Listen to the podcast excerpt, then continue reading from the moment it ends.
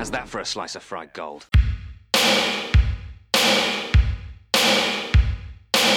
Why don't we just wait here for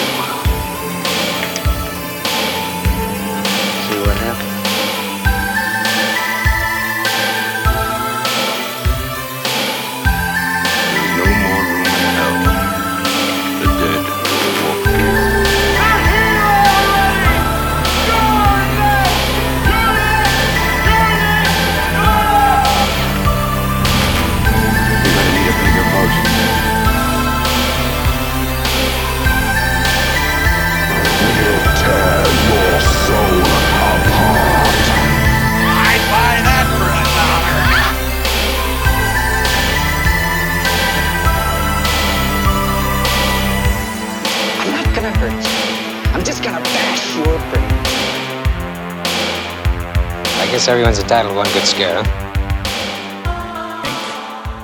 Of your favorite cult films, I, you Pink really, and the stink. the pink just, and the stink. really Two in just, the pink, though. Just lean Only in. one in the stink. Cinema shocker. You'll never see us coming. uh, these ads, these ad reads are going to be great. All right. Um, well, well, hello and welcome. oh, are to- we recording? Are we recording? Oh man, I Um, should pay attention to that that the corner of the screen that says that. Yeah, but I'm I'm real jacked up because you didn't put the uh the intro thing you had from the last one on this one, and so I didn't notice that until right now. Um, You didn't have it memorized yet? no, I didn't have it mineral, min- mineralized, mineralized. Mineralized. Do we need to start this over, Gary? Well, hello okay? and welcome to Cinema Shock. It's a podcast dedicated to the history and evolution of cult and genre movies. I'm Gary Horn. I'm Justin Bishop, and we are joined once again this week. We are joined by a very special guest, writer, comedian, and teen vampire expert, Todd A. Davis. It's a podcast, you guys. Welcome. It's a podcast. Oh, you want me here for the sex, don't you? Uh, yeah, Oh, yeah. I, I, I'm definitely, I'm definitely the vampire expert here. Oh man, what an awkward line! What an awkward way to propose uh, sex with a person by saying, "You want me here for the sex? The, the, the sexy stuff. The- you, you want me here for the sexy stuff?" The sexy stuff. Yeah. Yeah. mm. Well, he's no he's no Edward Cullen. Let's just say Yeah. that. You know, Yeah. he is. yeah, You know. So hey, Hey, Hey, hey. we're talking about talking about this is part two George. of our George Romero, Tom Savini series. It's going to last till Thanksgiving or so, probably. I'm not joking. I'm not joking. These guys did a lot of movies together. Oh, so we are we are going through basically every film that George Romero and Tom Savini worked on together, which is a lot. I mean, we were so here's how this started. When we were talking about starting this podcast, we're like, you know, I, I said I really want to do some Tom Savini movies in in October for Halloween. You know, we want to do some horror movies for Halloween. And they're like, well, we can't talk about Tom Savini without talking about Dawn of the Dead. If you're going to talk about Dawn of the Dead, you just got to talk about all of George Romero's zombie movies, right? right. Yeah. So we're like, okay, we'll do the zombie movies first. That'll be kind of an introduction. Then we'll go into the Tom Savini. But then we're just like, you know what the hell? Let's merge the two ideas and let's do every movie that George Romero and Tom Savini worked on together.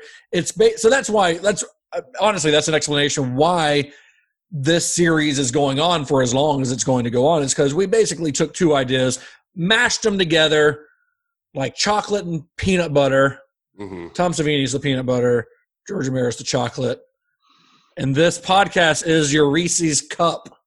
I don't know where I'm going. This is that. going I, great you're, so you're, you're, you're on a roll. I was, feel I was you're totally nailing on. I was totally on board with it. So last week we talked about Night of the Living Dead. Uh, so we we went through a little bit of Romero's history post Night of the Living Dead. We talked a little bit about the movies that he did immediately after that, which were not necessarily traditional horror films. nor were they very successful or as well received by critics as Night of the Living Dead, which of course was a major, not only success, but a major piece of the zeitgeist at the time. It was a huge hit. So his next three films after Night of the Living Dead were 1971's There's Always Vanilla, 1972's Jack's Wife slash Hungry Wives slash Season of the Witch, depending on where you're reading about it. It was called Season of the Witch later because they wanted to like shoehorn uh, that Donovan song into the soundtrack, so they just renamed the movie after it. And then in 1973, he did The Crazies. Now, of those, only The Crazies has really gone on to have any kind of major cult following. Most people who watch There's Always Vanilla or Season of the Witch are really only watching it because they're Romero completists. But The Crazies, uh, although it was not terribly successful at the time, has gone on to have you know people people know the crazies and they enjoy it and it has it has a following and i mean hell it even had a, a very well received from what i remember remake back in 2010 uh, which is actually a pretty pretty solid movie if you haven't seen it Yeah, I think Uh, I saw. I think uh, we saw it in the theaters. Yeah i mean it's yeah, brett breck eisner i think directed it. But uh, i remember it being pretty good. It's got timothy olyphant who we all love in it. Anyway this is not a podcast about the crazies.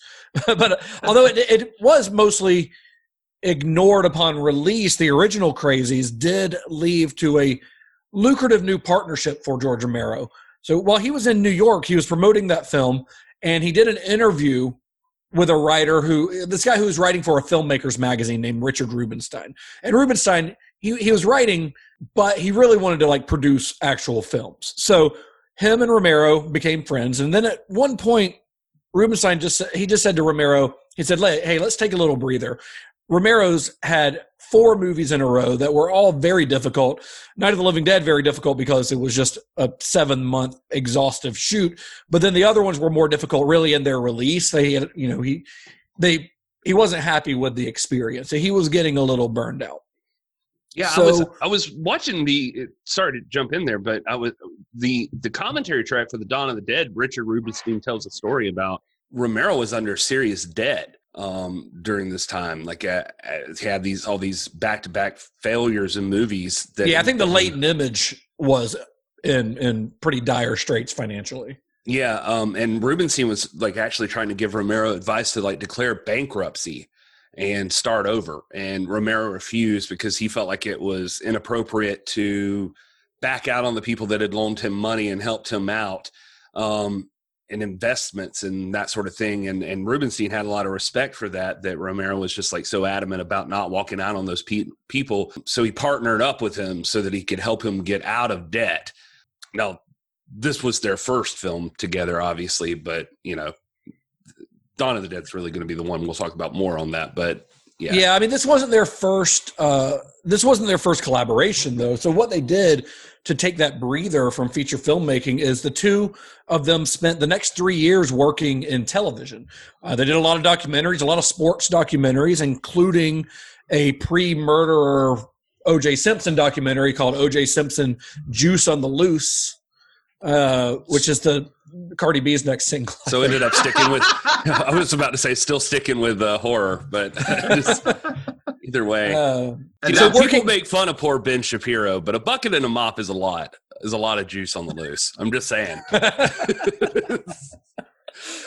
Uh, so working in this area of the business helped him to learn the ins and outs of real filmmaking as opposed to like the the kind of guerrilla independent stuff he'd been doing what he called trunk of the car garage filmmaking in pittsburgh so while these projects you know doing documentaries and things like that sports shows these kind of seem like mundane boring things for a guy of romero's talents to be doing but they did sort of serve as cinematic stretch exercises for him. Excuse me? Cin- Cinematic kegels. Yes. somewhat. Okay. Thank you, Gary. We're making a lot of vagina jokes in the first five minutes of this episode. I apologize. Sorry. So that, but th- this eventually led to Romero and Rubenstein forming the Laurel Group, and they had plans for several feature films when they uh, when they put this group together. And the first of those features was his 1978 "Is He or Isn't He a Vampire?" movie, which is the movie we're talking about today, Martin. My name is Martin. I'm 84 years old. People think I'm crazy when I tell them how old I am. I'd like to be normal. I just have a sickness. The only way I can survive is by drinking blood. It's not easy living the way I do. I have to be careful all the time. But I'm pretty good at it. I think as I get older, I get better. I haven't been caught yet.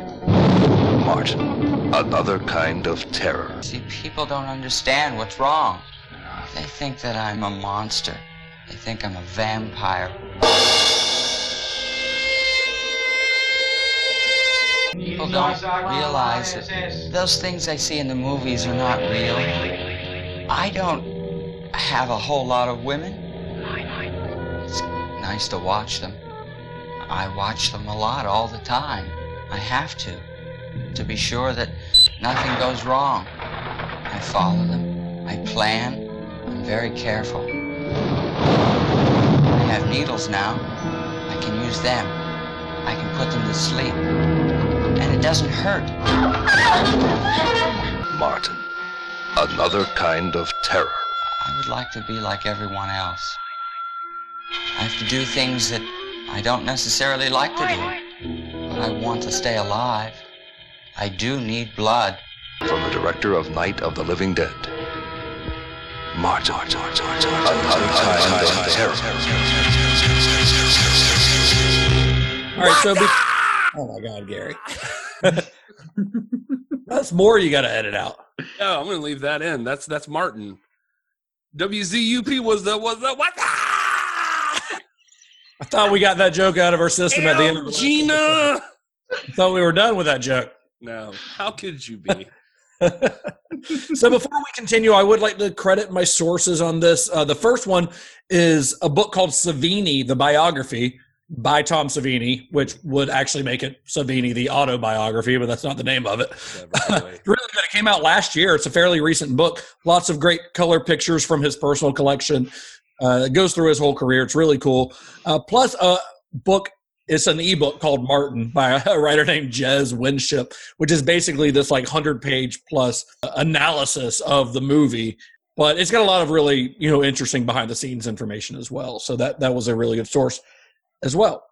Based on a script by, Romero himself, Martin kind of sprang from the idea that the like literary monsters, you know, the classics, the Frankenstein's, the Invisible Man, these were extensions of our own shattered psyches.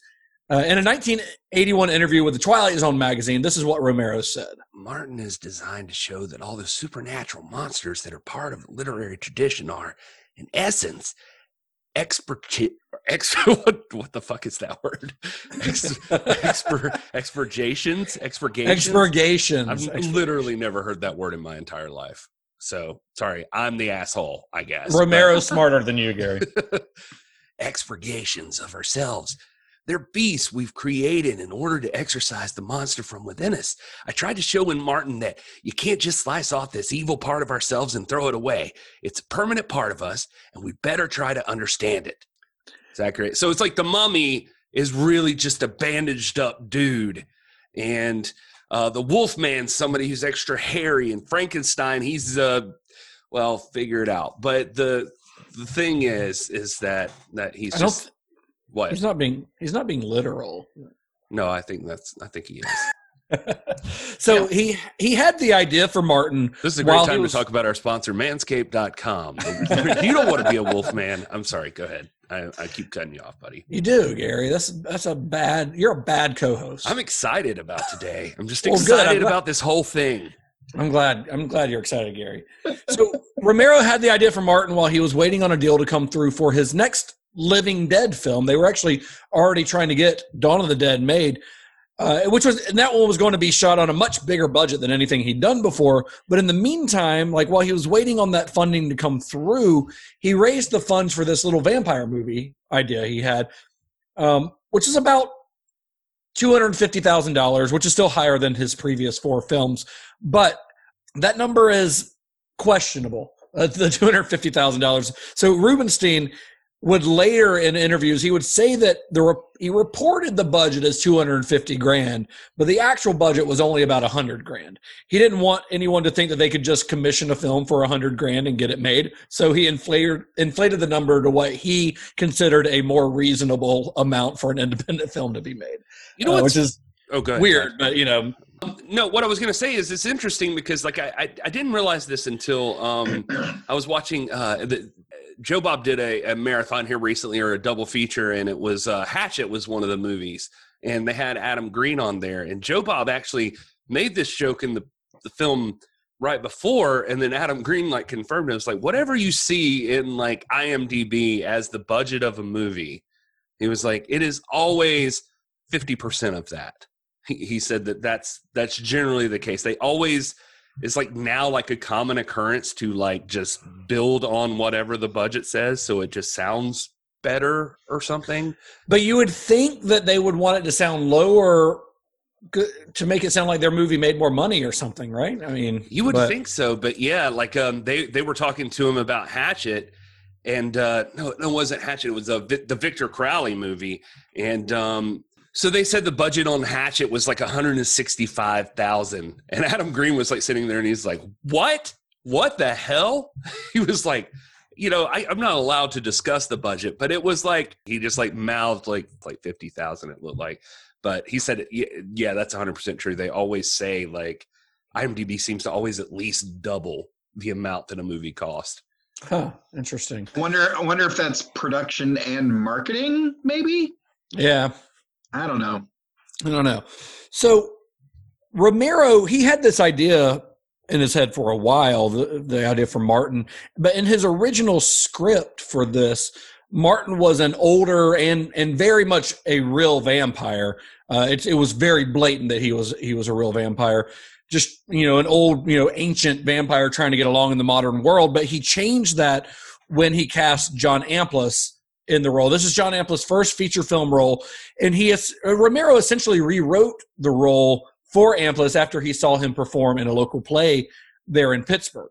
uh, supposedly like it was originally like a short he had done for his friend ray lane um, who was another one of their college buddies and it was for his reel and the whole story was based around um, the 1962 movie david and lisa and uh, that was like kind of the idea for the story and he says you can still watch it and see that that's essentially what this story sort of is but uh but yeah then they decided to expand into a feature and he even got into his he called it the dreaded narration to like try to extend it out into like a full feature length. Yeah, the the original version of this movie had narration, and I think the original cut was like almost three hours long yeah yeah which when, is when they first cut this. just oddly enough this one feels that long Oh, Damn it! no. Oh no, we're Yeah, oh no. I knew Todd wasn't going to like this movie, Gary. I, I had higher hopes for you. So Martin was filmed on 16 millimeter uh, in the Pittsburgh suburb of Braddock, Pennsylvania. Uh, this was the summer of 1976. Very small crew, and when I say small, I mean like actors are having to carry the lighting rigs around the studio, around the set. Which the set was like a house of a local, another local filmmaker that they let him borrow, and the the the dude's grandmother was like there and making meals for the whole crew and everything. Like a very very much a small independent family affair. I mean, this was as independent a film as George Romero had made, even on his previous four films. And he cast a lot of locals in roles in this as well, a lot of family members, friends. He wrote, for instance, he wrote the the role of Christine for uh, Christine Forrest, who he was in love with. Who, by the time they were filming, he was dating. She plays Martin's cousin in the film, and they would later be married for for years and years. But they also like did this sort of guerrilla filmmaking thing on on this movie where they they were probably shooting without a permit. They were shooting all around, trying to capture the local color in Braddock, uh, from parades to burnout churches to just like drunk people walking around who were not necessarily part of the production. And a lot of these locations, well, all of these locations were shot by cinematographer Michael Gornick. And this was the first time that Romero had relented camera duties to somebody else.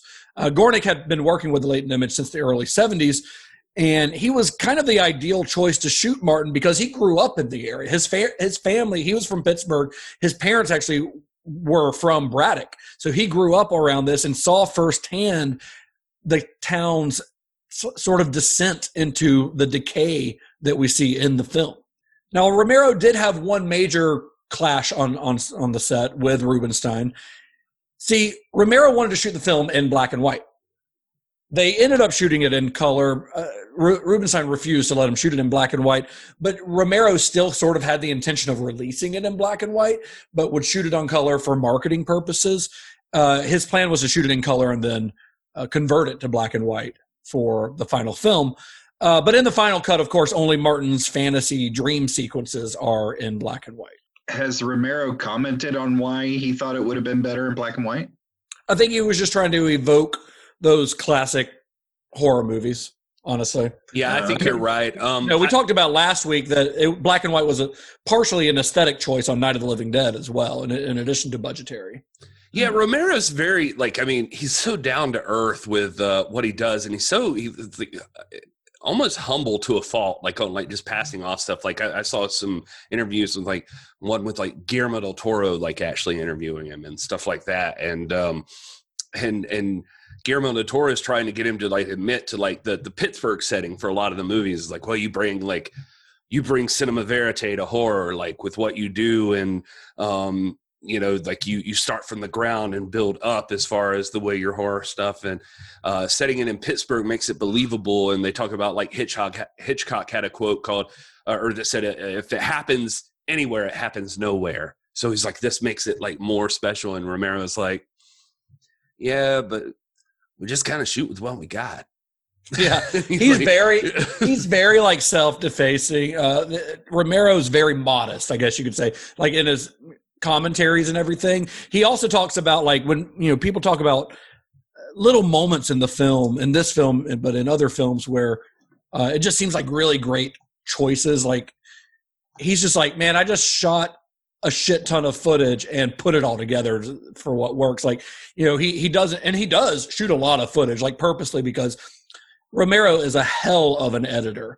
And so what he likes to do is just shoot a lot of stuff and then he has a lot of choices for what to use in the final film. But saying that, you know, trying to, to say that as if it's like not a big deal, like you're still the one making the choices for what to put in the film, what shots to use, right. uh, which is which is a talent that a lot of people do not have. So when I saw him talk about the black and white thing, the reason I thought of that is like he was just kind of like, yeah, I just always saw it in black and white. Like that's the way I saw it. And then obviously the producers didn't want that. And it was a battle like I started to have, but then I was just kind of like, you know, whatever. And uh and and I think that was actually in the the interview with Guillermo del Toro because del Toro is kind of asking, he's like, you know, Romero's saying like, see you, you're probably in a position that you get to fight it. It's like you get to fight back with him. And, and del toro's like well to the extent that like there's the money for it or something they're having that discussion.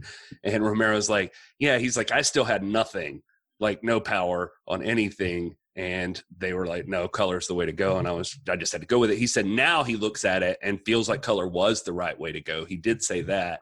He Yeah. said he felt like that it is better that it's in color but he said just at the time he just had always pictured it that way and it didn't work out.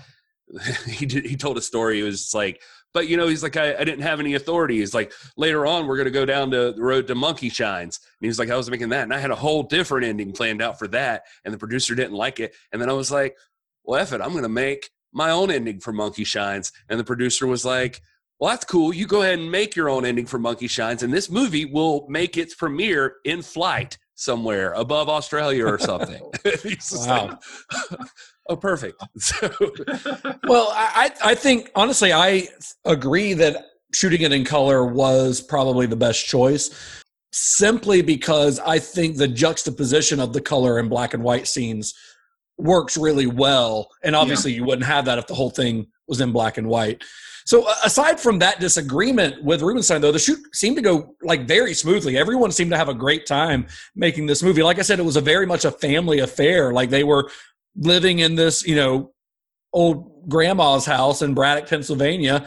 you know, eating family style around a table. Everyone was friends with each other. Seemed very congenial, much more so than the set of his previous films, even Night of the Living Dead, which, as we, we talked about, was somewhat stressful at times. But there was one very significant thing that happened during the creation of this movie. And I don't think it's hyperbole to say that this is a decision, this is an event that changed the face of the horror genre as we know it. And that is that this was the first collaboration between George Romero and Tom Savini. God bless him, that Tom Savini. You did it again, Tom. Tom, you bastard. So Sex machine. He said he, that's, that's his name. This is the machine. start of a beautiful friendship, and we're about to get into Tom Savini. So you know if you're listening to this somehow and you don't know who Tom Savini is, oh, I feel You're about you. to learn. You're about to learn. You're But- about to learn.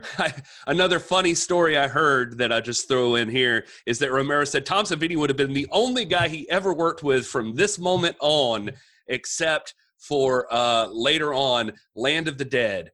Uh, the the production company or the the yeah the the main company didn't want Savini on the picture because Savini Didn't want him. they didn't want him because he he said he acts like this is literal. Said Savini had no assets and they needed to have somebody they could sue if they needed to.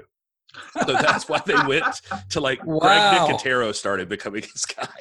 Wow, which is uh, we'll talk about Nicotero probably more next week, but Greg Nicotero's car- owes his career to Tom Savini. Yeah. So that's the ironic part of that.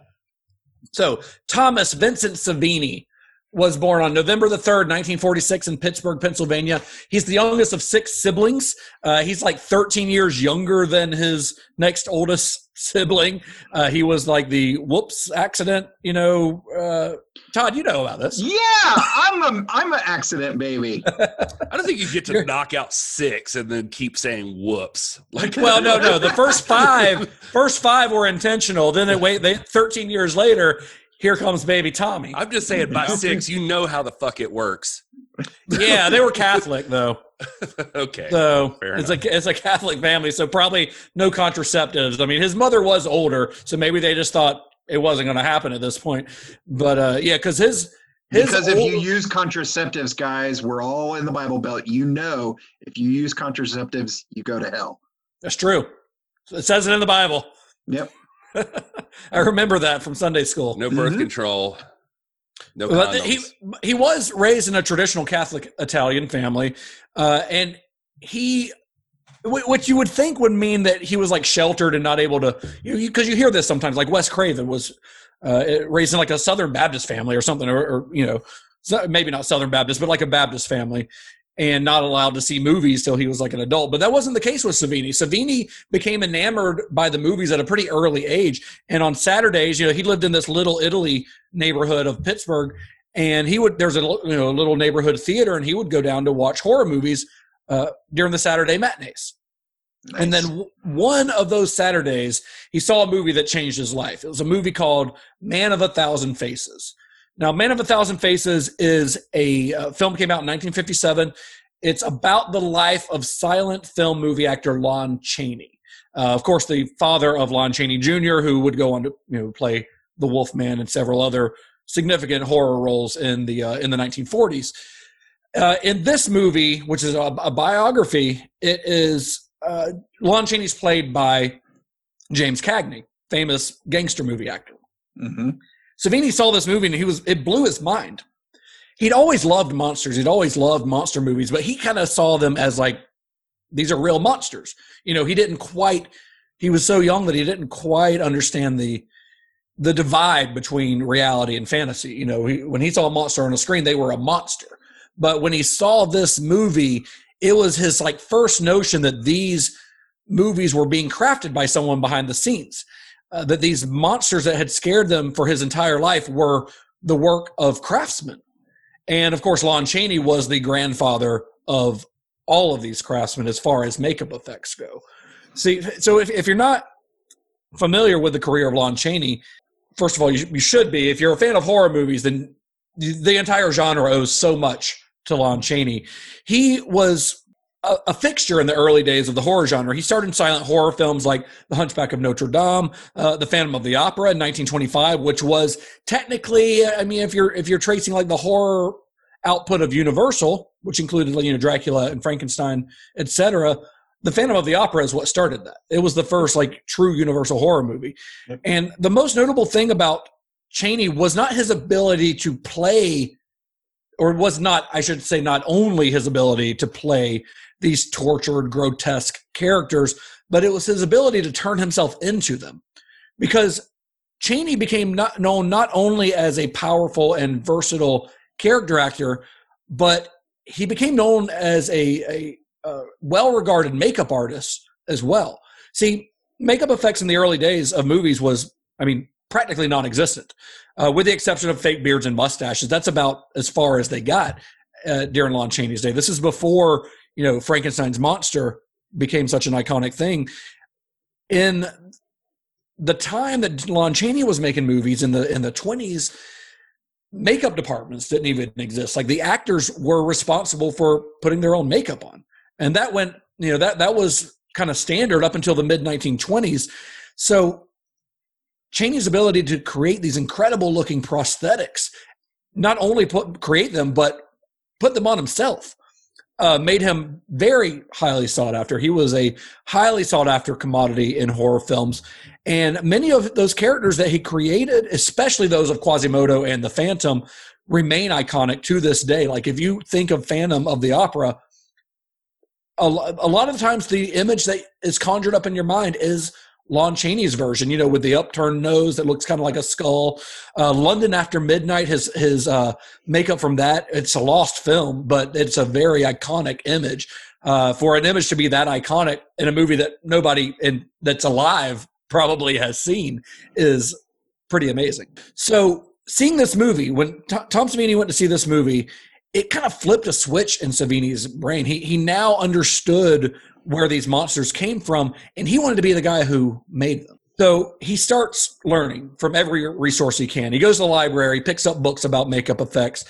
Uh, he he eventually he doesn't have the money to go buy the stuff. He finds out that there's a a store in downtown Pittsburgh that sells you know theatrical makeup, but downtown Pittsburgh from where he lived at this time like may as well have been the moon. Like you know going downtown and having the money to buy this stuff was he, he's a poor kid in, in a poor neighborhood. So he buys he, he saves up enough change to buy a little shoe shine kit. And he starts shining shoes and saves up enough money to go to this store downtown and buy the, the stuff that he needs to start creating makeup effects of his own and so he and he does it and he starts experimenting on himself first like you know creating makeup effects on his own face and then on some of his friends who were willing to participate. He would you know he'd be known as the guy who would run around with like scars on his face or his friends would come home to their parents and they'd have like a a bloody like fucking wound in their head and their parents would freak out for a minute and then they'd be like oh it's savini and then they weren't allowed to hang out with savini anymore you know? He was that kid. Nice. uh, then eventually he discovered his other passion, which was acting. So in high school, he was he was very active in high school. He was on the wrestling team. He was in the band. He uh, he was on the track team, but he was most involved in the theater in high school. And his high school theater put on uh, these productions, a lot of musicals, Guys and Dolls, Bye Bye Birdie, stuff like that. And all of the directors, set designers, and choreographers on these plays came from uh, Carnegie Mellon University, where they were students. So, and if you remember from last week's episode, one notable graduate of Carnegie Mellon, which it was called Carnegie Tech at the time, was a budding filmmaker by the name, of course, George Romero. So one day, Savini finds out that this guy Romero, this local filmmaker, is coming to school to audition some students for a film that he's about to make. And Romero, Romero of course, this is pre Night of the Living Dead. Romero is an unknown you know nobody knows who he is but he's a he's a filmmaker. Everybody wants to be in a movie. So this local filmmaker is going to make a movie and everyone wants to be a part of it. You know it's your chance to be famous. And that was a movie called whine of the fawn. We talked a little bit about it last week. We know that it never got made but this meeting when savini auditioned for this was the first time that savini was introduced to romero. And it's a meeting that Romero would remember a few years later when Savini tried to pitch himself as the makeup artist for Night of the Living Dead. You know, we talked about that last week where he's walking around set uh, showing Romero his portfolio, going, "I can be the guy who to do this." And of course, we also know that that partnership never came to be because Savini ended up going to Vietnam. Yeah, so uh, Romero talks about that movie. He said, I think I was just too caught up in Bergman movies at the time or something. And uh, yeah, he, he it's definitely referred to as Bergman esque. yeah, he says it was like really high minded uh, movie about teens in the Middle Ages. He's like, I don't really know what was going to happen there, but he was Sounds like, thrilling. but with Savini audition, he said that Savini was like a good looking guy. Like he was like, he's going to be the lead. Um, you know, they weren't even thinking of him for makeup later. Savini's stint in Vietnam is is sort of a thing of legend, mostly because Savini himself really likes to talk about it in pretty much every interview you see with him. But I mean, it's with good reason because he he saw some traumatizing shit. You know, he, he and he often points out that the shit that he saw helped him create some of the most realistic gore effects to ever be put to film because he had the real deal to compare it to. He often will say, you know, I saw this stuff in Vietnam. I saw what a dead body actually looks like. So I can recreate that better than someone who is just imagining. The few stories I've gotten my father to tell me about his time over there are horrifying in a word. Yeah. I feel like I may have talked about it before, but yeah, he's he's been on um like the last drive-in a, a couple of times I think now and stuff. But yeah, they I remember somebody asked him like what you know what what are some of the tricks, and he's just like. Um, I remember his like go-to was like, yeah, well, first thing, nobody's mouth is shut when they're dead. Mouths are Yeah, he like always talks about the open. he's like, all your Mhm. muscle control is gone. So he's like, that's like day one. We're like, nobody's mouth shut when they're dead. Write that down. And uh, you know, that was uh, it was just kind of interesting stuff. Morbid, but you know, but interesting. but, but it's still an interesting thing. so Savini wasn't drafted to Vietnam like a lot of people at the time were. He actually enlisted in the army in order to make a little bit of money because he had a pregnant girlfriend, and he, and he being a you know good Catholic boy, thought he should marry her. Uh, so he wanted to make a little bit of money, and the only way he could really do that was by enlisting in the army. So he he, he knew that by enlisting rather than being drafted, that he would have his choice of army schooling. Uh, whereas if you were drafted, you were basically sent right to the infantry. So he chose to go to the Army School of Photography, thinking, what the hell would they need photographers for in Vietnam? And then, of course, in the next few months, he was called up to go to Vietnam Yeah. to be a combat photographer. And this is, and he spent an entire year there. Uh, here's what he would recall about his time uh, over in Vietnam. When I was in Vietnam, I was a combat photographer. My job was to shoot images of damage to machines and to people. Through my lens, I saw some hideous stuff. To cope with it, I guess I tried to think of it as special effects. Now, as an artist, I just think of creating the effect within the limitations we have to deal with. I'm, I'm glad that uh, Tom Savini's still alive, and, and you know, unfortunately, George Romero's passed, so he can't be offended with my impersonation of him. But- Oh man! So after his stint in the army, uh, he actually moved to Fayetteville, North Carolina. I think he was stationed there at first, but uh, he, but then when he wrapped things up in the army, he he stayed there, continued to hone his skills as both a makeup effects artist and as an actor. He appeared on stage in a lot of plays and musicals. I mean, this this is like a seven year period of time where he's continuing to act and be on stage, and he would often do the the makeup for these plays and musicals as well. It was during this time that he tells a story in his book. He he randomly just met a dude in a bar, a guy named Forrest Carpenter, uh, who was an art director. He was an art director on movies, and he had just worked on a film called "Children Shouldn't Play with Dead Things." Which was one of the first films directed by Bob Clark, who of course would go on to do Black Christmas and and Porky's and A Christmas Story and all kinds of stuff. But they were uh, they were actually gearing up to make another movie. These movies are being shot in Florida. Uh, that movie, Bob Clark's next movie, would end up being Tom Savini's very first film, which is a film called Death Dream. And he would he was not the uh, head of the makeup department, but he assisted the makeup effects supervisor, a guy named Alan Ormsby. And then he would later on, you know, his next movie would be another film with the same crew with Bob Clark and Ormsby called Deranged. And it would be a few years before he got another makeup effects job. And in the interim, he continued to act on stage, uh, returned to Pittsburgh, uh, eventually and enrolled as a student at Carnegie Mellon, and where he's like 10 years older than every other student there who are all just out of high school. He was in his late 20s. But it was during this time, this stint at Carnegie Mellon, where he finally teamed up with George Romero when the two in 1976 collaborated on Martin. George Romero tells the story that like he literally did not remember Savini um, at Yeah. this point, and that he said that Savini literally came off the elevator, and what they were in an office building, and he was with some other people, and they were talking, and Savini walked up and pulled out a razor blade and slit his wrist and just started gushing blood and did a somersault and like fell on the ground, and then looked up and was like, "Remember me?" And Romero's like, I I don't. But that's, but that's really that- impressive. yeah, and and that uh, I've heard that story as well. The, the story I heard was Savini walked into his office to do that. That's a much better version of it. But yeah, he he walked in and cut his wrist, which of course is the first Savini effect that we see in this film. So the first Savini effect in in the first movie that George Romero did with Savini is a wrist being cut.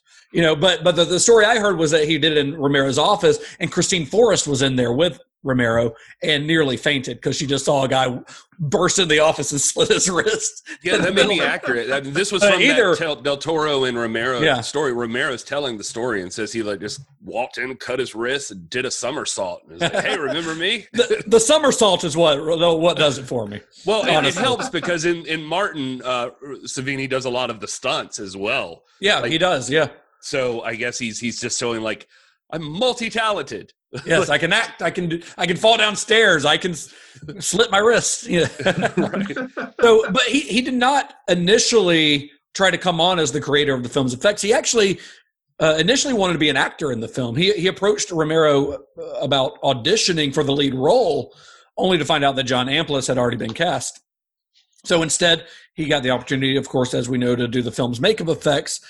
He did get cast in the film, but obviously not as Martin. He plays a very pretty small role as Arthur. I, I mean, an important role, I would say, but a pretty small role. So we we do get to see him in the film. But yes, as Gary said, he did perform a lot of the stunts in the film as well, which I didn't realize that Savini was a stuntman until I started researching this. But apparently, that's not. This is not the first time he's done that. He's done a lot of uh, stunts, especially like motorcycle work and stuff, because he's a big motorcycle guy, as we'll see in, in next week's film. Yeah, I always Uh, knew like him and Kane Hodder were like really close buds. I just assumed just because of the horror background, but like seeing each other at horror conventions. Right, but they're Yeah. they're apparently both like into lifting weights and getting themselves wrecked on movie sets. So I don't know. just, just getting fucked up on movie sets.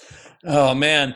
So I don't know. Martin Martin never received the the like following of some of Romero's better known films, is you know, namely his zombie movies. I mean, I kind of understand that to an extent because this is essentially an art house take on on the vampire tale, the kind of thing that wasn't really made in the seventies, at least not in America. Although I could see this coming out now and probably have an A twenty four logo. I was literally about to say that same thing. beginning of it. Like Yeah, A24 made a vampire movie.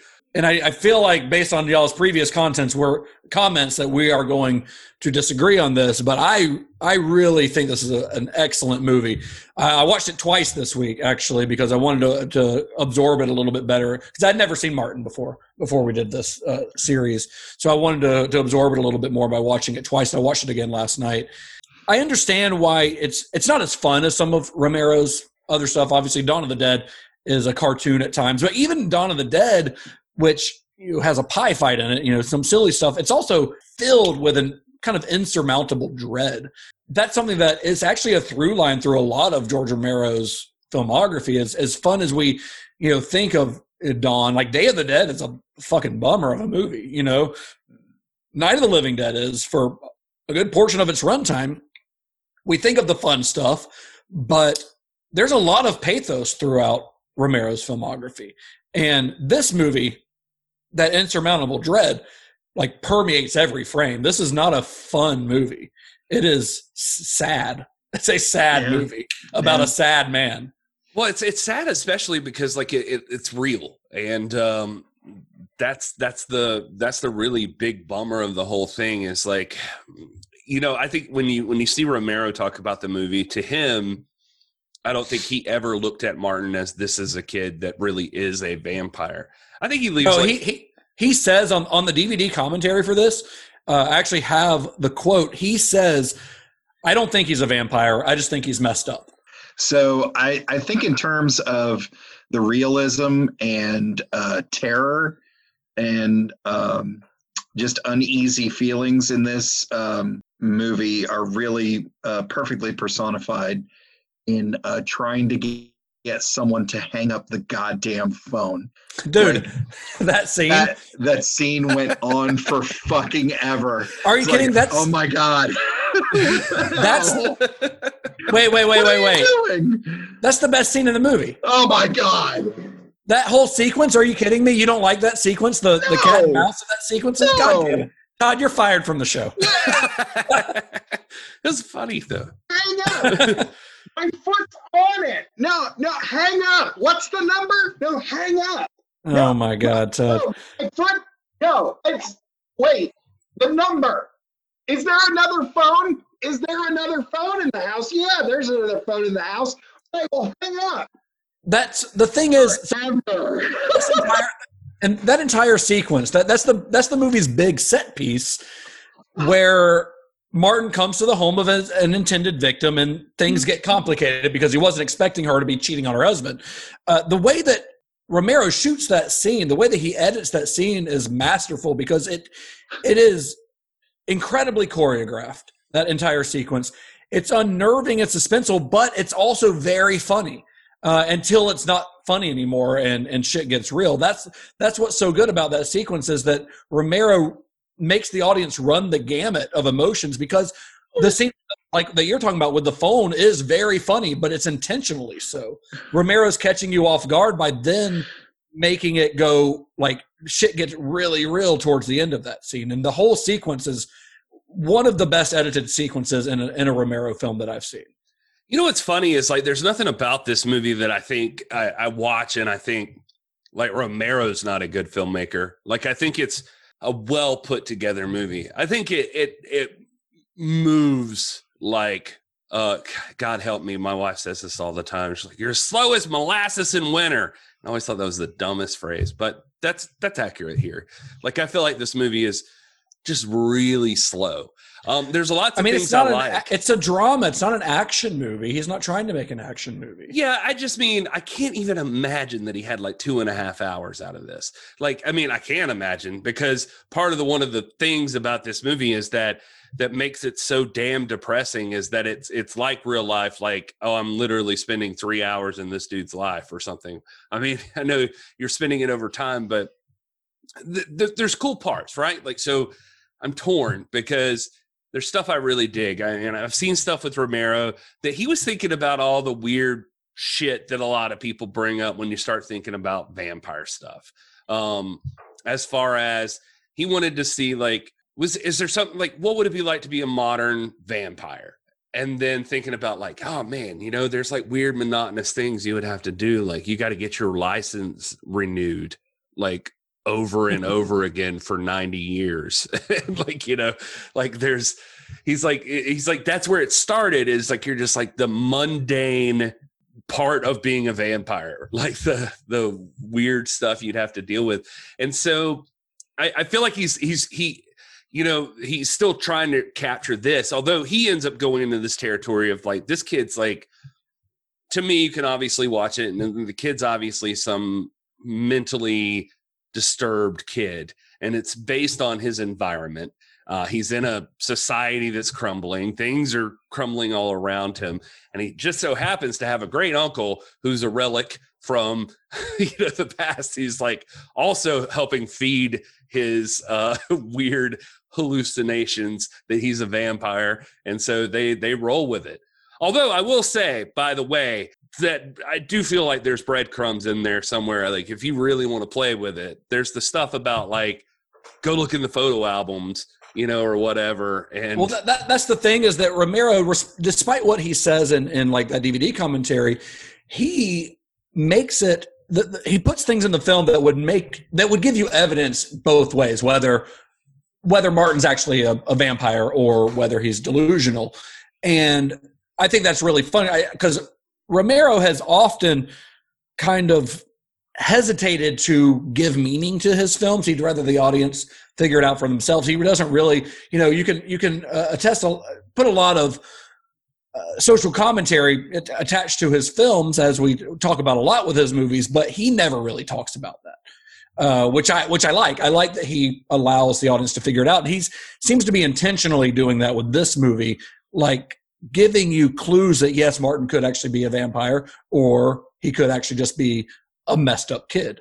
You know, and, and what one thing I think that he does that's so impressive is that he somehow he somehow manages to get the audience to to empathize with Martin, uh, you, you, without ever really being on his side. He is very he's despicable.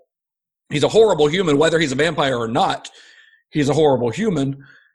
But and I think a lot of that also. I mean, Romero gets a lot of credit, but I think John Amplas get should get a lot of credit for that as well because I think he plays the role very well. But a lot of you know a lot of the movie does hinge on that question: Is Martin a vampire or not? It, maybe he's feeding in the to the delusions of Tateh Cuda, his cousin, his old ass cousin. Regardless, if he's not a vampire, then he's just a rapist and serial killer. And this is something that Romero establishes in the very first scene in the movie where he murders a woman.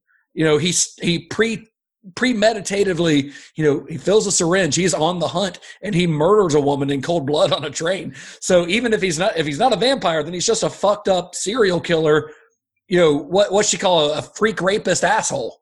You know? well, it's funny. Like we were. Um, I mean, that's not funny, but the, we were we were talking. Uh, like during the movie, the wife and I, like where later on she was like, "Oh, his his I guess it's his cousin, not his uncle, but she's like his cousin's so mean to him." And she's like, "What if he's not? You know, he might not really be a vampire." And I'm like, "Yeah, but he's still definitely like we definitely saw him murder a lady at the beginning Yeah. of this movie. Like, Yeah, he's still and he he's still her not blood. he's still not sympathetic yet you empathize with him because just the, mostly because of Amplas' performance because he plays him as a sad lonely dude who seems to be like you like when he kills that woman at the beginning which is a great sequence a very unnerving sequence and, and another i think instance that proves how good of an editor george romero is in that sequence because you have to remember romero cut his teeth editing 30 second commercials where he had to tell a whole story in 30 seconds so he got very very good at it.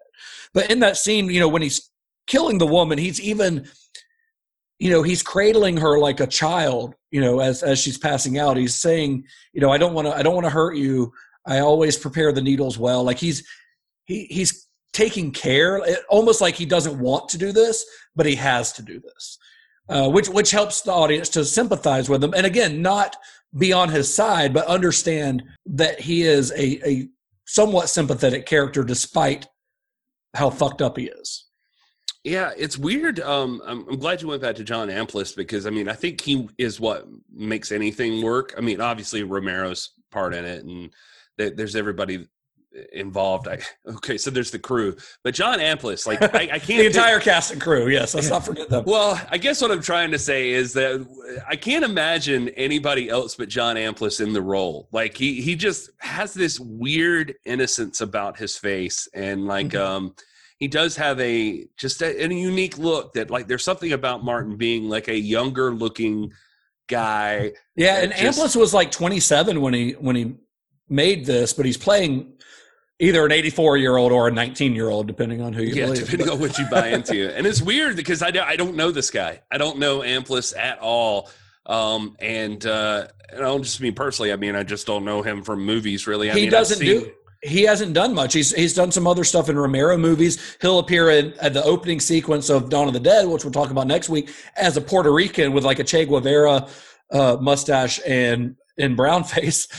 but and then he plays uh, he plays like I think one of the scientists maybe in Day of the Dead. Yeah, I think he's back for he, Day. He plays uh, in uh, Creepshow Father the Father's Day sequence. He's the Mhm. father that coming out of the grave. Oh, Obviously, you nice. can't see his face, but that's him. Oh, but weird. yeah, but he mostly did stayed in Pittsburgh doing uh, plays and teaching acting. Which is so crazy because I read about around about the time I can't I can't remember if it was like right before or right after, whenever it would have been. He had he traveled to Rome to audition for Argento and Suspiria, Hmm. and he Oh, didn't, really? yeah, and he didn't. He like he ended up like close, but didn't get the part. And Huh. uh, and then he came Wonder back what with- role? Yeah, I- I don't know. But uh, I just remember reading that somewhere that he had he had auditioned there, but it's just uh, it's just weird. And then now, yeah, like he just he's kind of been quiet. Well, I mean, I think that that may be a personal choice though too as well. I'm not sure why because I think he's actually very good in this. Uh, I, I think another thing that Romero does that, that was a great choice is those black and white scenes, like juxtaposing those into the film because it kind of feeds into that question of whether or not Martin is, is a vampire or not, because those scenes could be his fantasies, you know, or they could be memories from years and years ago because he's uh, you know supposedly old. Well, Yeah, I think and- they, and I think he- I think he- they play into that like in that very first scene because he's imagining her on the bed welcoming him, Right. and then it doesn't turn out to be that. No, she's like taking a shit yeah, and, yeah. and then comes out with you know her face uh ma- ma- mask on and And, it's and of course, to his delusion, like he would he would definitely like picture it like an old vampire movie or something. where like, she's in his opening mi- like she's like a bride of Dracula and you know right. yeah. It'd be black and white, and it's like you know that whole thing. So Yeah. it makes it makes sense. So as as Romero often does, you know, in his movies, he does inject a healthy dose of social commentary into this movie as well. Uh, in this case, it's sort of a depiction of that suburban town, Braddock, Pennsylvania. In this case, that seems to be in like an economic depression. Every it's a shitty town. Like everything is falling apart and decaying, and uh, it, it's filled with residents who want to get out. Like you've got Christina, which is uh, we, we mentioned before, is played by Christine Forrest. Romero's future wife. She talks about wanting to get away. She she so much that she's willing to go with her boyfriend Arthur, which is the, the role that Tom Savini plays, who is wanting to leave to look for better work that pays better. And she even says, like, I'm going to leave with Arthur, and we're not going to end up together. He's just my way out of this shithole of a town. Like hmm. that's how desperate she is to get away from this place. And and Martin, you know, even he seems like he's this kid. You know, we've all known this kid or been this kid. Like this kid who's 19 years old and does not know he has no direction in life. Like he's just wandering from one town to the next. No, no real family. You know, it's it's an image that we've all seen or a person that we've all known. I thought you were Uh, going to talk and- about like injecting women and No, bleeding that them. part. That's I don't know. I don't know anyone that, to my knowledge, has done that. I haven't Okay. done that in years, so that. well, I got to ask. So, what do you got? I mean, Gary, I think you may have already t- said what you think, but based on the film, like as you were watching it, before doing any research or anything about what Romero thinks, did you view the movie as? And this is a question for both of you guys. Did you view the movie as Martin being a vampire or Martin thinking he was a vampire? I just Just thought it was like uh, George Romero trying to take a, a new approach to the vampire mythos. Like I, I didn't um But do you see Martin as a, a creature of magic? No, no, I don't. I, I, I think he was a messed up kid. And I, I feel like the movie I, I, I can tell that he's trying to give you both sides of the story, but for the most part I felt like it feels pretty obvious that like yeah, this is a kid who's just in a in an environment that he's like believing in fantasy of something else and like he he's obviously got some other sort of psychotic break that's happening within him but he's combining it with this fantasy of being a horror movie villain or something you know like he he's the vampire and so he believes this now i mean there, there's cool stuff in it don't get me wrong i mean what i like about it is that romero uh, talks about that during this time, or maybe it wasn't even Romero, but I was I was thinking about this. Like Hammer movies had come along. You know, you'd had the Universal monsters and Hammer movies, like do vampires, but vampires had almost become like a little bit of a joke. Like it become a little more silly around this time, and so it's it is it is a little sad that Martin doesn't get more credit because there's been a lot of iterations of like what the vampire story is uh, now, but this is not normally considered part of that discussion and it, it probably should be because george romero saw like a different version of this tale He was doing a different time. version of the vampire before, like Lost Boys and Near Dark and stuff like that came along. Exactly. Yeah, he was trying to tell like a different version of this story, and, and you can still. I mean, the arguments there on whether or not he was a vampire, but I, I kind of still looked at it like, is this? And especially when you get quotes like you you said earlier, where Romero's telling like you know like they're all just like parts of ourselves or whatever. You know, he said it better than I did, but it's an interesting story where this kid believes he's a vampire and his family sort of believes it or he's, he's stuck in this position where like some of his family believes it. And he's keeps saying that there's no magic but he's talking Yeah, to, magic isn't real. Yeah. yeah but he i mean he's talking to this radio host like he's reaching out to like this radio host all the time and talking to him about it and uh I don't know. I it's I, I'm I'm going a long way to, to answer your question. No, I don't believe he's a vampire. I do believe that you could make the argument otherwise, and at the end, he gets killed with a stake through the heart. Which But oddly does he enough, get murdered or does he get was gonna say, destroyed? which oddly Yeah. enough would kill anybody. Really, Yeah, exactly. So, it's, Uh, so that's Todd- not really an answer.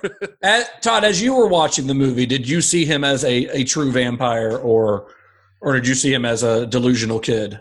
I saw him as a a fairly well practiced serial killer. Like he had, like he had, he had the uh, the steps and the plan. And, and he talks about well. like he talks in that that first scene about perfecting the what was it the injection. Yeah, yeah. So I if there was supposed to be a confusion or a discussion about is he or isn't he, I don't think the film properly instilled that within me. I I saw him as a serial killer with vampire leanings, but I there was never well and I think that's the thing is like all of this sort of leads to him ironically being staked, which Gary said would kill anybody.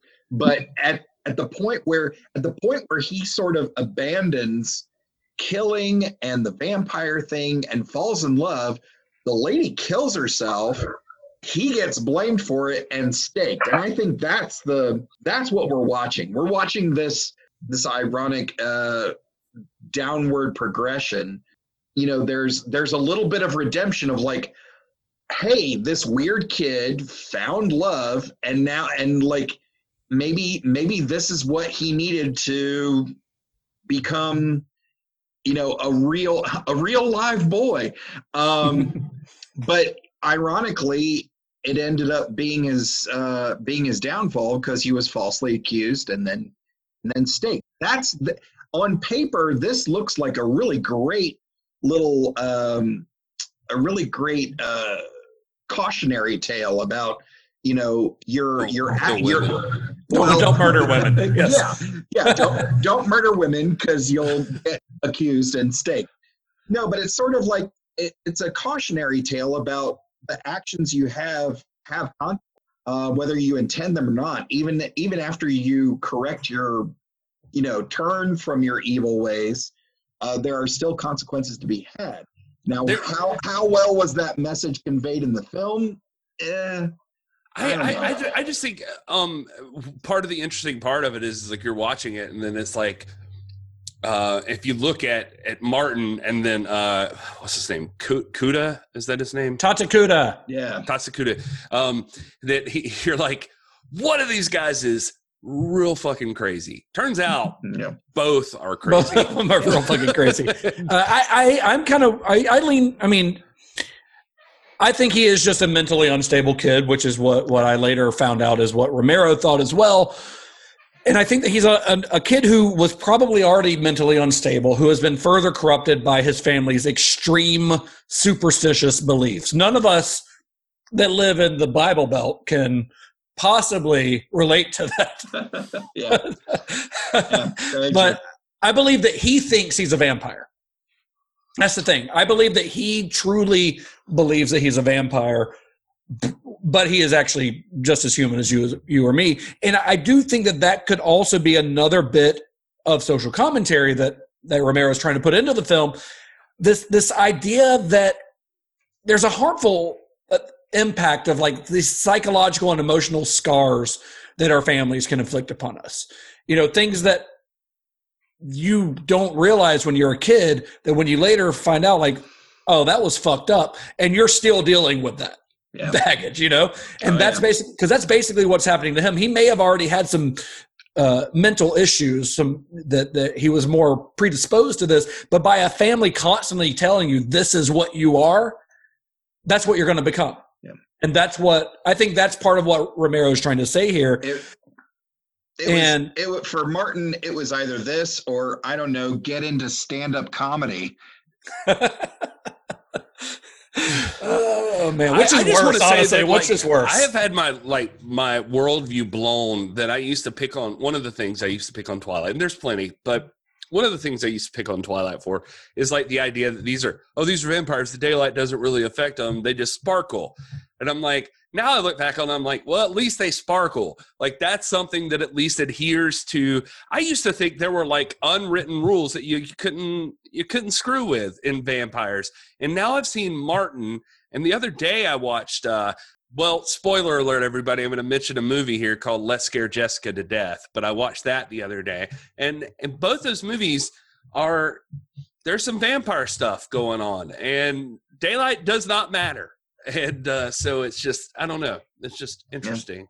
I think one thing that is, I think the ambiguity of whether Martin's a vampire or not is actually very important to to the overall impact of the film because I do think that if we like knew like in in Romero's original version if we knew that Martin was a vampire then he sort of becomes an object of myth. He's no That's a longer just like a dude and I think that sort of allows the audience to forgive his crimes. Uh, I, I think that allows the audience to think, oh, he, you know, that's just what vampires do Right. uh, that's not just what people do or not what people should be doing It's murdering each How other jacked up is it though that you feel like when Sat- Satavini or whatever her name is? I'm sorry. Um, when she his, kills his herself, milf his milf, she Yeah. kills herself. she's not a milf because she talks about not being able to have children but Good You know. point. Um, she's just a hot mom I'm not even going to try I mean, to wait, pretend to work out the acronym for whatever that would be. But the, um, you know, she kills herself, and you kind of feel bad for him, and then you're like, also like, well, he would have probably done that eventually. Like, I'm guessing. the thing is he, he never seems to like see her as a victim same with like his cousin christine he never sees her as a victim it doesn't seem like they're yeah, that's a good point. other women in his life Well, he he identifies with her. Uh, she's she's uh, dealing with a not exactly the same type of loneliness, but a very similar, very just. she's not a great just, relationship Just as strong type of loneliness as he is. Yeah, yeah, and she she wants to get out of this life and and find something better as well. I mean, Right. Right. so it, Michael Weldon, you you guys heard of that? Michael Weldon, do you know who that is? The the writer of the psychotronic. I heard a podcast one time talking about him. It was pretty good. I don't know what happened to it, but he in his review dickhead. in his review in the encyclopedia, the Psychotronic Encyclopedia of Film, he called the film, he called Martin, there's a quote, too disturbing, bleak, and personal to have been a financial hit, even at midnight showings. And uh, he was right. It, it wasn't did not make a lot of money. It received a very limited limited release on May 10th, 1978, and uh, it it wasn't by any stretch of the imagination a financial success, although it has gone on to be revered by horror fans over the years and, and as sort of one of Romero's unsung masterpieces. Uh, despite what you guys think, a lot of people in the horror community absolutely love this movie. And Romero himself has called it his favorite movie he ever did. Mm, he said- all he said all I've all said about this movie thus far is that it felt like three hours, and I stand by that. This movie That is an insult. This movie. Well, it it did. This movie is very slow, and if you want, like, here's the thing: if we're talking about movies and we're going to sit here and try to like pretend all day long that like this is a great horror movie, well, that depends on what you're looking for out of the well, horror I, movie. I, I think it's a. I think it, I think this is a character drama with horror elements to it. yeah, this Honestly, is not if you like watch a, it as a horror movie. Like, is this going to scare me? This is not that kind of movie. this is not a standard vampire movie. This is Right. a drawn out like character drama, like Justin just said. That's what this movie is. I don't think it's a bad movie. I just mean it's slow. you're- if- like it's a drawn out, like slowly paced, intentionally so. It's Like, kind of it's- it's kind of like kind of like Joker. It's a character study. It's not a superhero movie. Okay, I mean, I I, I see where can you're see going. where with you're that. going with that. Yeah, just like as a comparison for someone who you know is look it, it's it's a 70s you know think think 70s joker but instead of joker it's vampires it's a yeah, character and especially character if you're study. living in a world where you know George Romero as the Living Dead guy, like this is this is a more thoughtful piece than you might be expecting. Like, I mean, I think there's some cool performances in it. I think that that the story is interesting, and it's interesting that in 1977 a movie came out that tackled a, uh, the vampire mythos with like a lot of uh, interesting perspective. Um, it, it it does have all of that. Um, I, I just, I mean, I do. I st- I'm not going to take it back. I, I think it's slow. Um, I don't think it's bad. It's But really slow- well done. saying I think it's slow to. I mean, you, you did say you thought it was intentionally slow. I think it's methodic. I, th- I think it's intentionally paced. So, I, to me, when somebody says something is slow, the movie is slow. That's them saying the movie is boring, Yeah. and that's not necessarily Which, always the same I thing. guess I would have established that that it is that way just because I think that if you go into this movie with the expectation that you're watching a horror movie or the expectation that you're at least even watching a Night of the Living Dead style movie or Dawn of the Dead or Day of the Dead or whatever, like that could lead to disappointment. This is not that same kind of movie.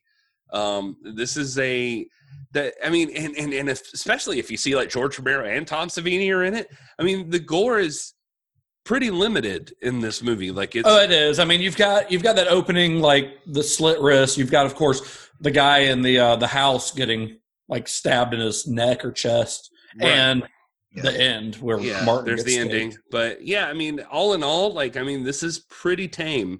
It, it, Yeah, I mean, from a horror, if, if you're watching this as a traditional horror movie, I could totally see that, but that's not what Romero was trying to do.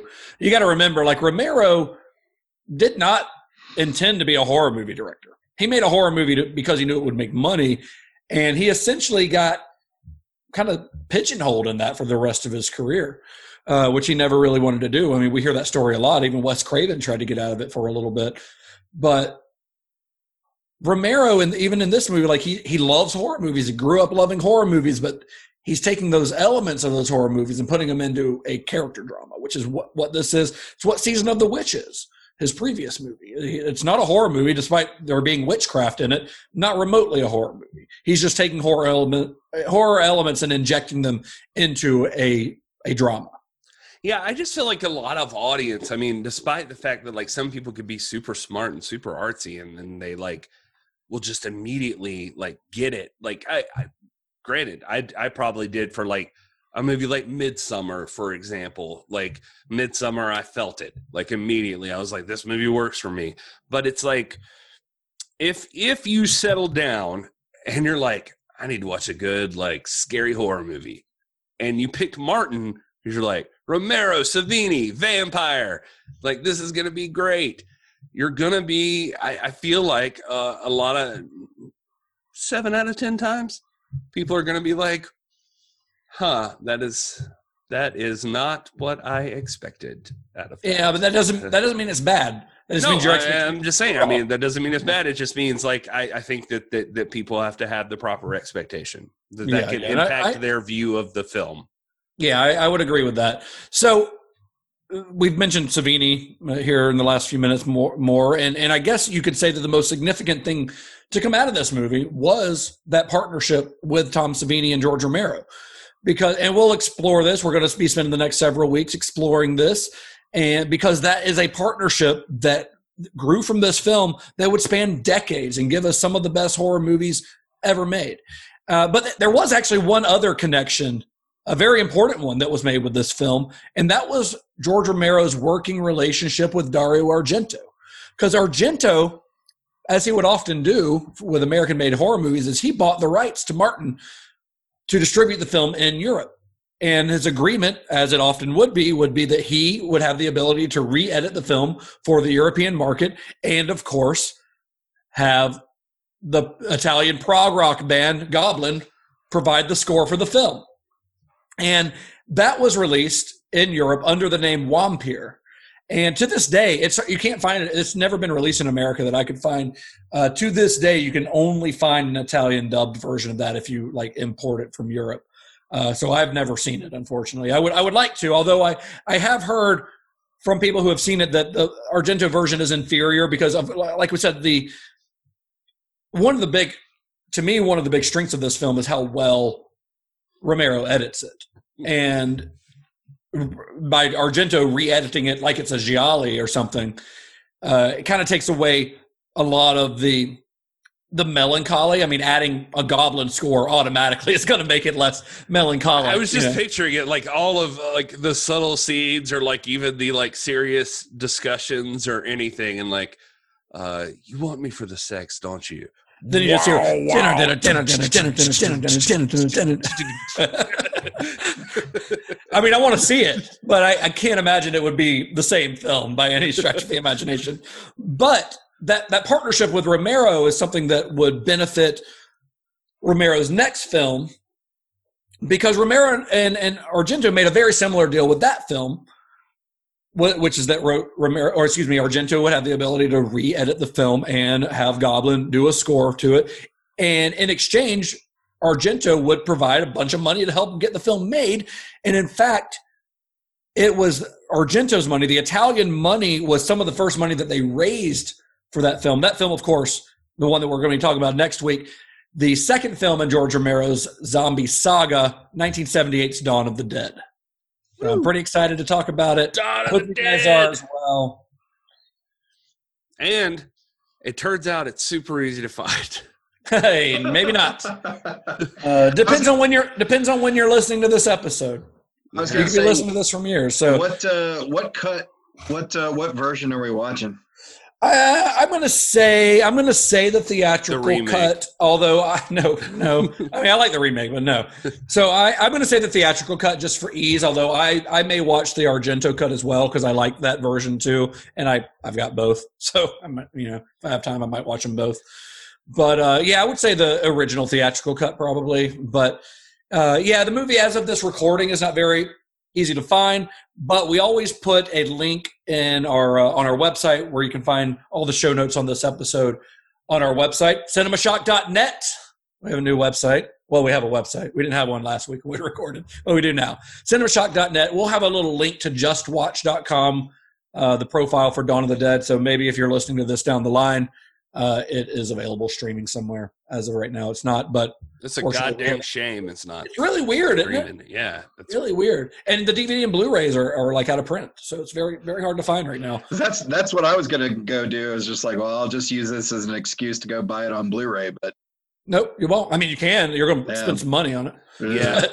you, you really just go with the DVD, the regular DVD right now on Amazon, or um, uh, I mean, you know, we hate doing this, but but YouTube's your friend too. uh, we're not gonna promote piracy on our podcast here I'm just saying, eh, Google some stuff sometimes. as a as a as a supporter of independent filmmakers i am not Do you going honestly to- think George Ra- uh, George the George Romero Foundation has anything to do with anything going on on Amazon right now? Where a copy of Dawn of the Dead is like 180 bucks if you want to buy like the s- special edition Blu-ray. just saying, if somebody's listening to this in a year and the blu-ray's out i'm not going to promote piracy Well, I hope they've done their job and they got it Mm. off YouTube because it's there right now. I'm not going to promote it. I'm just saying you could and you don't, you shouldn't because you should buy the, the Blu-ray. look, thanks gary go go watch it on YouTube and then donate some money to the George Romero something or- Foundation, yeah, The- you can is- do is it. there an George A. Romero Foundation. Yeah, we're Yeah. following them on Inst- uh, on on Twitter. Uh, I've been I've been interacting Look, with them. You can see you 'em. You can see 'em. know you know how much you're willing to spend on a copy of the original Dawn of the Dead. Go watch it on YouTube and then donate that money to the George A. Romero Foundation. that is an idea that you could consider. Justin wants no part of any of this. No, he doesn't. I, I specifically told you don't watch it on YouTube. Don't watch it on YouTube because it's free and right there. So do not do that. You want to buy the movie. Go spend $180 on Amazon right now and buy whatever Blu-ray they got. Mm, It's only seventy five dollars. I'm sure that George Romero's Only. poor wife gets Only. all one hundred and eighty No, look, dollars there- when you do it. There are used versions of it for like eight nine dollars on on Amazon. All right. The Blu-ray. Yeah. No, the DVD. I was about to say the DVD you can get if you want the Blu-ray. It's like stupid money. Yeah, the DVD is like nine. You can get it for like nine dollars. So just go buy that. Just to do that. Do that. I'm glad we all had this discussion. Anyway, that's what we got about Martin. That's that's it. This is the that was our episode on Martin.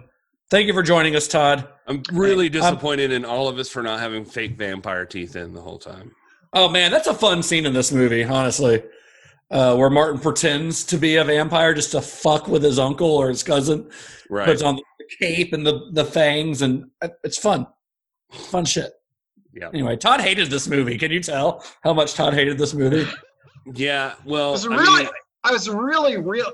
I really do want to be positive. It's, and I feel like, I feel like on paper, the idea is great, but if they remade Crazies, I think, I think this deserves, I think this deserves a modern telling. Like, tighten up, tighten up the script a little bit. Get some people who are actors, not just people who own the house, to play these roles. And John Amplas is great. Christine Forrest is great. Tateh Cuda is great.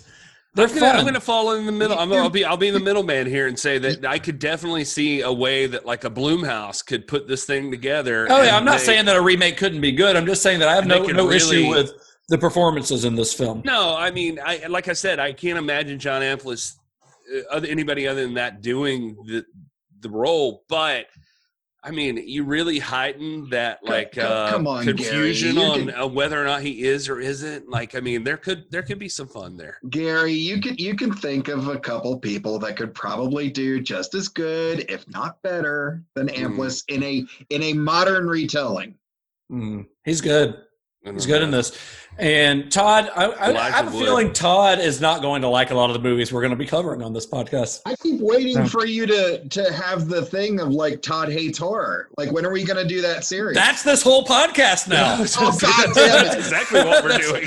That's this entire. That's this entire podcast now. Is Todd? Cinema, cinema shocker my ass. Like just call it Todd hates horror. Oh, Will They're Cinema Shocker that ass. They're not all horror movies. You're gonna hate. You're gonna hate uh, westerns. You're gonna hate kung fu movies. Uh, it's just Todd hates movies. Todd hates movies. Uh, that is what this podcast Todd hates is. movies that aren't the Ninja Turtles. Yeah, you Well, just wait. Like Todd.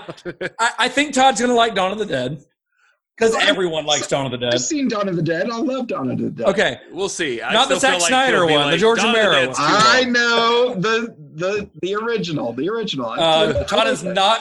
I'm going to go ahead and predict in two weeks we're going to be talking about a film called Effects. Todd is not going to like that movie. That movie cost sixteen dollars to make. And Todd is filled with amateurs. Todd is not going to like it. Oh god, That's my prediction. You, let, let's see where we land in two All right. weeks. All right, let's. He's gonna yeah, like it on purpose now. He's gonna be like, That, Hey. should, that should be our It- Gary. What we're going to do going forward?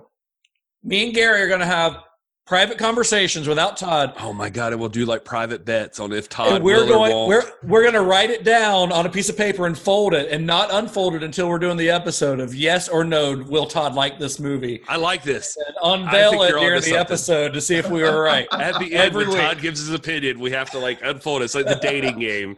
Yep. Did It's Todd got- like this movie? It's got to be. It's got to be in the envelope, and you have to do it all. So no, nothing, nothing below the camera. It's all going to be on Yeah. camera. sealed yeah we're anyway uh gary you want to tell people where you can be found on the internet I am at this is Gary Horn. i'm justin underscore bishop everywhere mr todd a davis on Facebook, Twitter, Instagram, Letterboxd Letterboxd still using it Yeah, and uh, D and D Beyond. I'm sorry I don't know what that What's- is. what was that D and D Beyond. It's is that a dungeons and dragons thing it is. Is it like online Dungeons and Dragons? Yes. I mean, that feel I feel like that should be invented by now, but Yeah. it apparently it is Yeah, d&d beyond yeah, Mr. Todd A. Davis. Follow him, I guess. I don't know. Do you follow people? I go don't find know. I him. Go so. start a uh, Yeah. quest or whatever the hell it is. yeah, of course. uh, find the podcast everywhere. Twitter, Facebook, and Instagram. You can find links to all those on our website or probably in the show description, uh, wherever you're listening to this podcast right now. And until next week, May the wings of liberty never lose a feather. be excellent to each other. Oh, did you see the new Bill and Ted? Hell yeah, I did. Oh, have you seen it, Todd?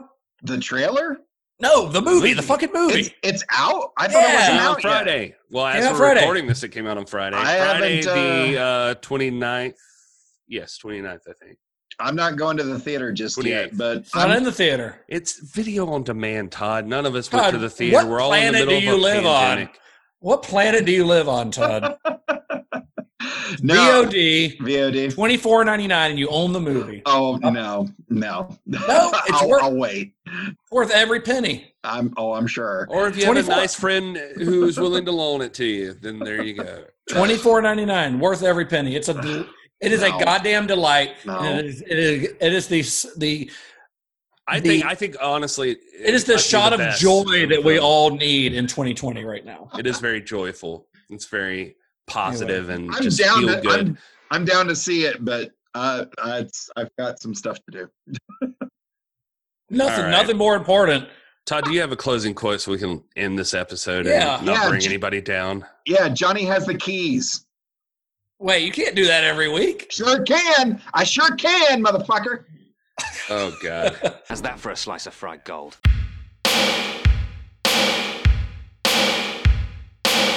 Why don't we just wait here for